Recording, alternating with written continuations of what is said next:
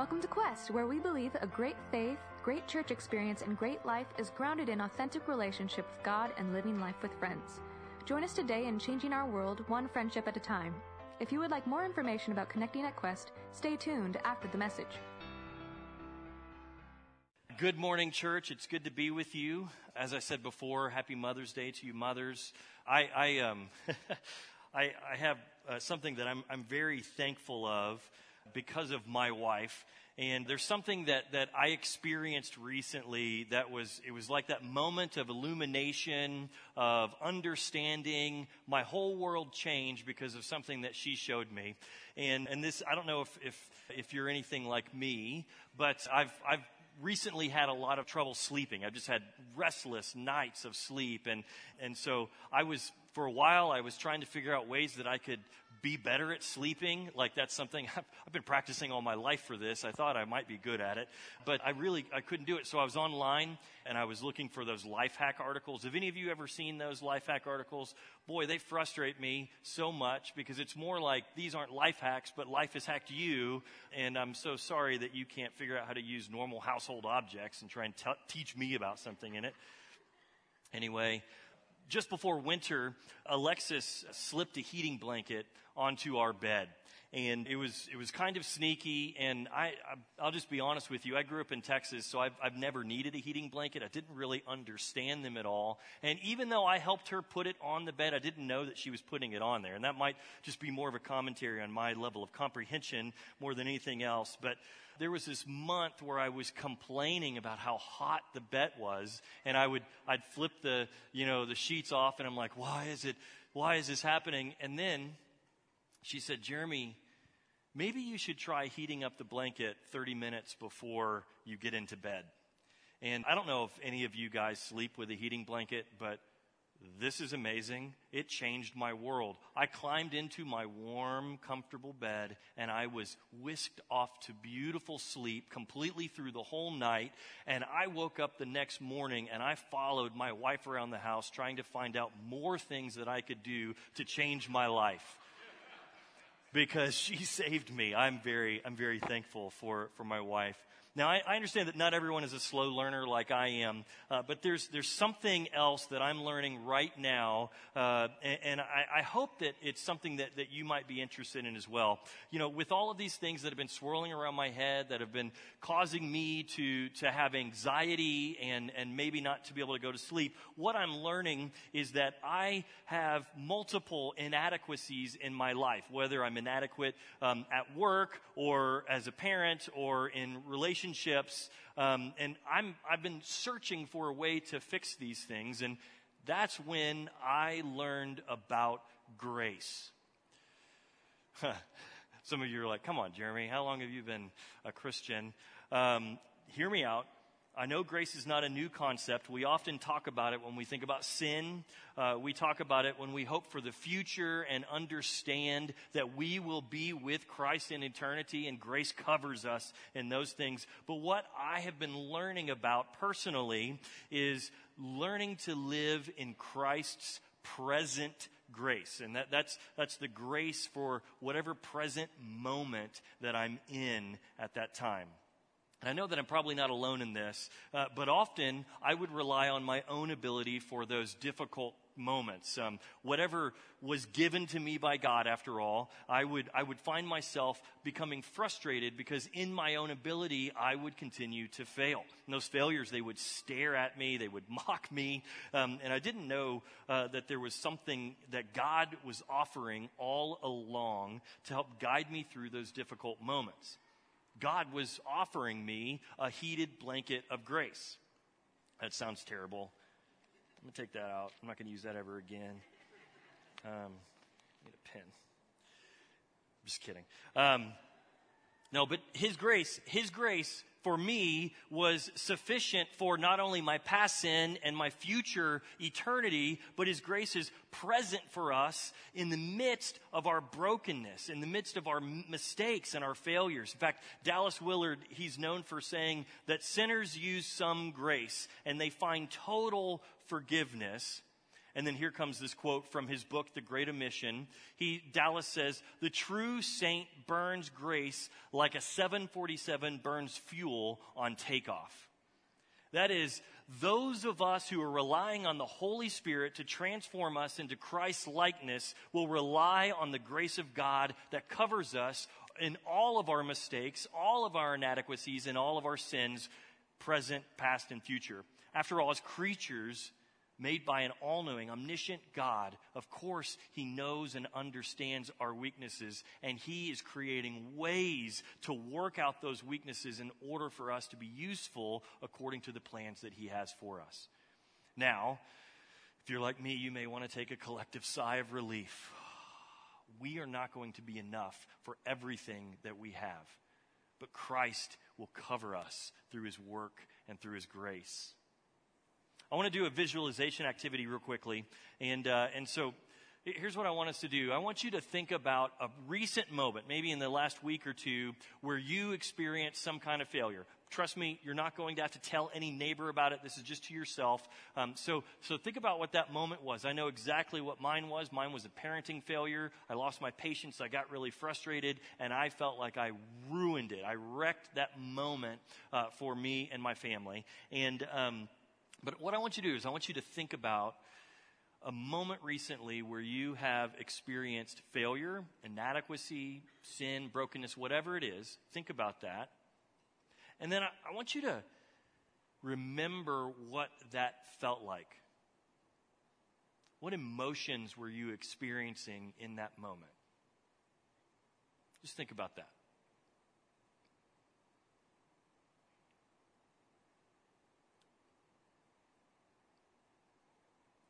I know for me, what I felt as I lost my patience, I, felt anger, I felt embarrassment, and I felt uncertainty that I would ever be a good dad. Really difficult emotions.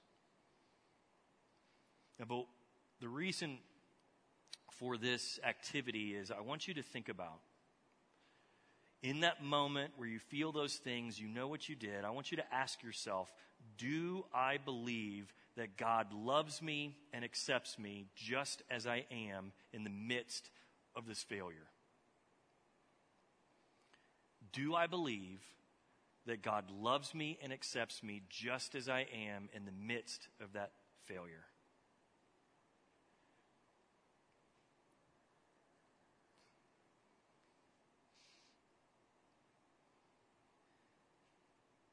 See, what I'm, what I'm personally learning right now is that regardless of what I believe God thinks of me, or whether His grace I feel is sufficient, even at my present worst, whatever that is, I often attach most of my beliefs about God to what other people think of me in those moments rather than what God says about me.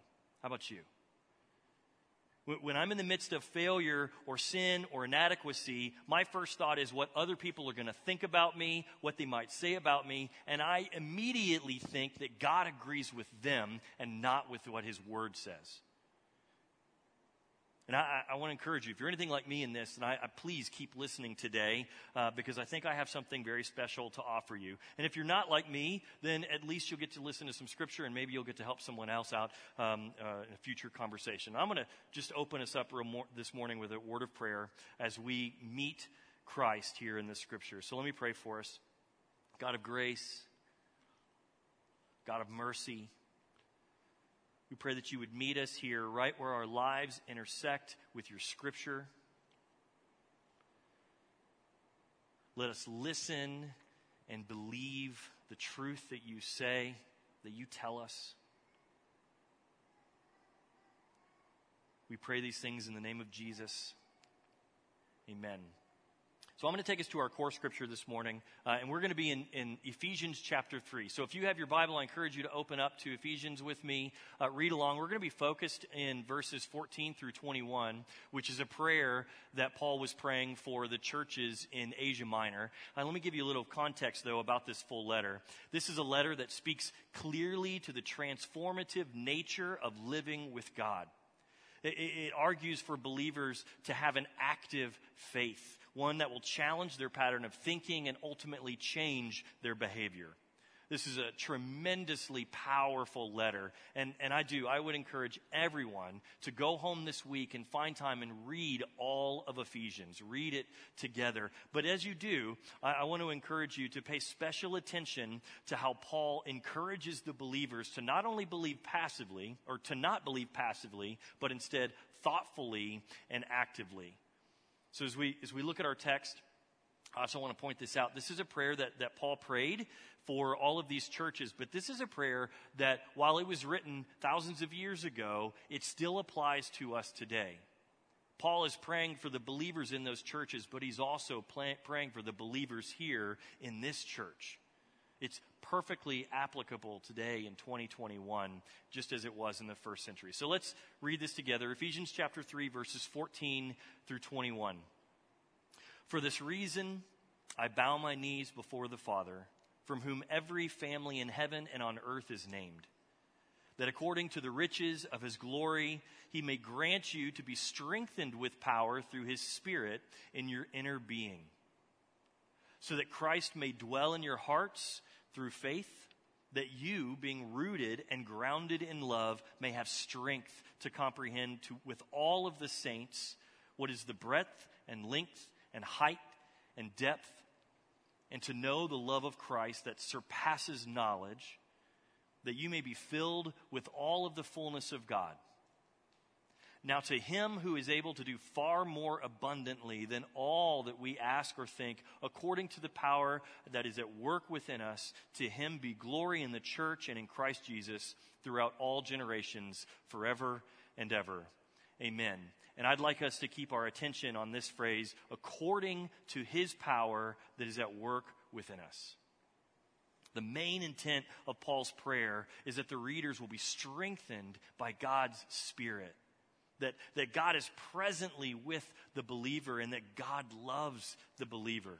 Now, I, know for me, I, I need this reminder very often because I neglect to believe it that God is with us, God loves us, and that God is presently at work in us. And yet, many times, we choose to look in all kinds of other directions to help us in our moments of inadequacy or failure. And Paul is praying here that the Holy Spirit will be such an influential presence in our lives that he will control and direct our thoughts and actions, that our inner being will, be, will, will cause us to make choices that are in line with the way of Christ. Now, here's the caveat I have to be honest. This passage of Scripture leaves me with some questions.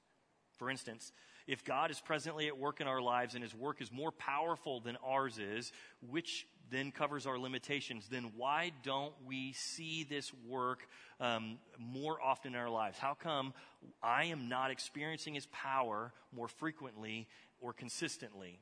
And see, I want to believe the theology of this passage of Scripture. I want to believe everything that Paul is praying and saying. I, I, want to believe that, that where I'm lacking, where I'm failing, that God is going to fill in. That in those moments, that when I can't think of the right thing to say, that He will give me words. When I don't have the right emotions uh, for, for the, the moment that I'm in, that His peace and His patience will overwhelm me and carry me through. I want to believe that my imagination of what God can and will do in my present life is not enough, but rather what He will do is something that I can't comprehend. But I don't understand why I see it so rarely in my life. And yet, see, this, this doubt is really based on my experience. I know that God is present with me. I believe that. But there have been many times when I haven't really experienced what I'm reading. So, what's missing? Either the theology that, that Paul is writing to these churches is wrong, and God's not presently working in our lives by grace, or I am not honestly submitting to the process that Christ is calling me to. Now, I know that myself, and I, and I know many of you, um, that it seems that my arrogance, my unwillingness to work with the, the Holy Spirit is the true limitation of what's happening in my lives. And, and I mean, I know that I often rely on my own ability or I trust in the wisdom of other men rather than choose to submit to the process that God is working in my life. Here's an interesting image. Okay, um, I'm going to take this vase this morning. By the way, This is not the vase that was holding the flowers that, that I wanted to give to my wife today. It's not like I took the vase and threw the flowers at her and said, I got to use this today. Um, but I, I want to I want to take this vase, and if I were to fill this vase up with water, and then I was to shake this vase vigorously, what's going to come out? Water, right? Why, why, why, why is water going to come out? This is what I put in it. You guys want to see me shake it vigorously? I'm not really sure I want to. I've, I almost ruined Daniel's uh, uh, board over here for his guitar, and then I was, was going to be, Daniel, I'm going to do it though. I'm shaking it. I'm shaking it. If I shake it vigorously, what comes out? Whew, it's all over me. It's water, right? Why not flowers? Why not rocks? Why not milk? Thank goodness milk did not come out of that because that is disgusting. But why? It's because what we put into the vase is what comes out whenever we shake it vigorously, right? It's not, it's not magic. There's, there's nothing magic here. Huh. It seems obvious. You know, but, and this is the same truth though for, for our own lives. What we choose to put into our lives is what is going to come out whenever we are shaken. So if we rely on our own intuition for the circumstances in our lives, then our own intuition is going to come out when we are shaken. If we look to earthly thought leaders for help and answers to the things that we face, then what we get are the ideas from the earthly thought leaders. But if we are seeking the truth from God, putting His truth into our lives, and we are submitting to His purpose, then that is what we get out whenever we are shaken. Our faith is an active faith. Following Jesus is not an illusion, it's not a magic trick, but rather it's an act of surrender when we immerse ourselves in His way, then when we are shaken, what's going to come out of us is going to surprise us because God is going to make it flourish by His power and His might and His will and His way. This is not a mysterious transaction. There's no sleight of hand or otherworldly process taking place. It's, it's simply our act of submission and active following of Christ. As a result, we reap the benefits, the fruit of the life of Jesus. It's simple. He magnifies the work that goes in, which means that we don't have to be enough. What we bring to the table will never be enough, but Christ covers that. As long as we're following Jesus and, and actively following Him and living for Him, then he will, he will flourish those things. The life of Christ is not automatic. It's a life of engagement. It's a, a life of relationship. It's, it's, it requires time and investment. The real difficulty here for us is that we, we might be able to understand the full emotion of what Paul's writing in these words. You know, he, he's, he is convinced that every one of us will experience the fullness of Jesus, but it requires belief that changes how we act, while most of us can fake our emotions and maybe even um, fake our, our agreement with Paul, we are incapable of reproducing the results. It's only by God. For us to experience the work of God in our lives, we have to participate with Him. Paul doesn't outline the work of the Spirit and how, how all that takes place, but he seems, it seems to be clear to Paul that he's encouraging our participation with the Holy Spirit we need to be exercising our inner being as much, as much as we recognize the need to exercise our physical body. You know, and thankfully, this is precisely what we do here at this church. I am so blessed by Quest. I love this body of believers because we're thoughtful about how we engage with God on a Sunday morning through worship. We're active in how we choose to pray for one another as people come with needs. We're trying to do this, and I want to encourage you to, as you step into this place, whether it's on Sunday morning or in a small group throughout the week, or maybe it's online, that you would be thoughtfully working to engage with what God is doing here in this place. I would challenge us to be thoughtful about how we step into the things of worship and teaching and learning and scripture. And and I'll just say this if we ever find ourselves dissatisfied with the way that uh, the forms of worship that we use here in this church, then maybe we need to take a step back and reconsider what it is or who it is that we're actually worshiping.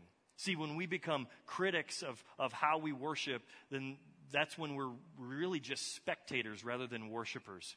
We need to be involved in the moment of worship rather than simply watchers of worship. It's really easy for any of us to become consumers of church, but that is not what Christ is calling us to. It's far better for us to be serious about relationally connecting with Jesus and the rest of his church body than to be serious about our taste in Christian music. I'm take a step down off my soapbox. You know what I believe now. Please don't hold it against me.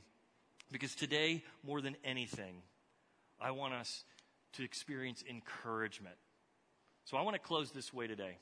I was recently reading uh, Paul David Tripp's book on parenting. I was reading it again, and I thought that he had some very wonderful words for us to hear. So I'm going to read this last paragraph that he wrote in one of his um, chapters on grace. Uh, from his book Parenting. And I'm going to adapt it uh, from his discussion on parenting to try and apl- apply it more broadly to all of us. So this is what he says God has called you to be a parent or a banker or an engineer, a teacher or a salesperson. How does He give you what you need for this calling? He gives you what you need by giving you Himself. And in giving you Himself, He showers His amazing, forgiving, rescuing, transforming, empowering, and wisdom given grace down on you. In whatever you are called to do, you are invited to remember that you are not alone. Someone else walks the hallways and stands in the family room or the boardroom or the classroom with you. Someone rides in the minivan and sits with you on another Zoom call, comes with you to another on site meeting with a potential client. Someone is with you during the difficult and confrontational meeting that you have with your boss. Someone is with you as you relive the events of your day and before you fall asleep. Someone is with you when you wake up and prepare to face another day. Someone is with you as you get up already exhausted as usual before the sun rises. The one who has called you to this very important job is with you, and because he is, there is hope. Sure, there will be times when you will find yourself at the end of your rope but fight the fear and discouragement with expectancy. Your Savior's rope never ends, and He will never leave you alone. Because of Christ, you are more than your inadequacy. Through Christ, He will cover you with His present grace. Let me pray for us.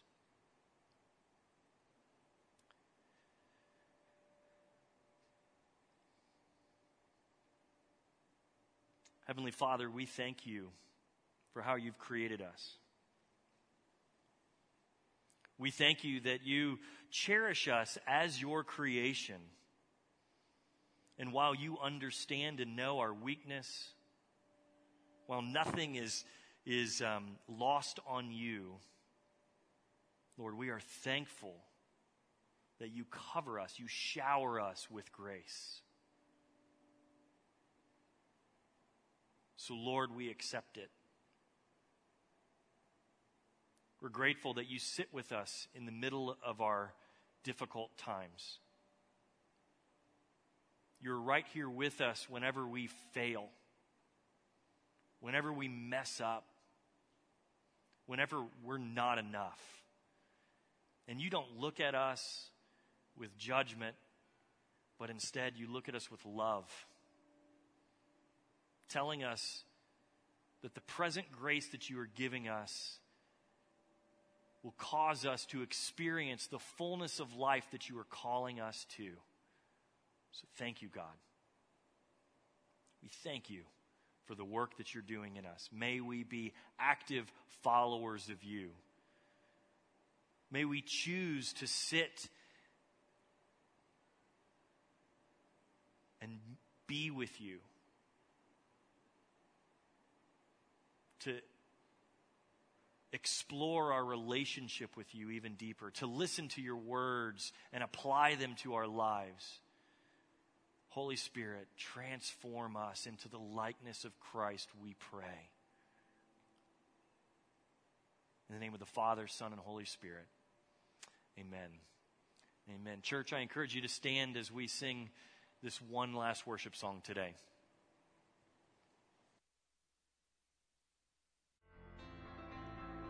We hope you encountered the love of Jesus in this message.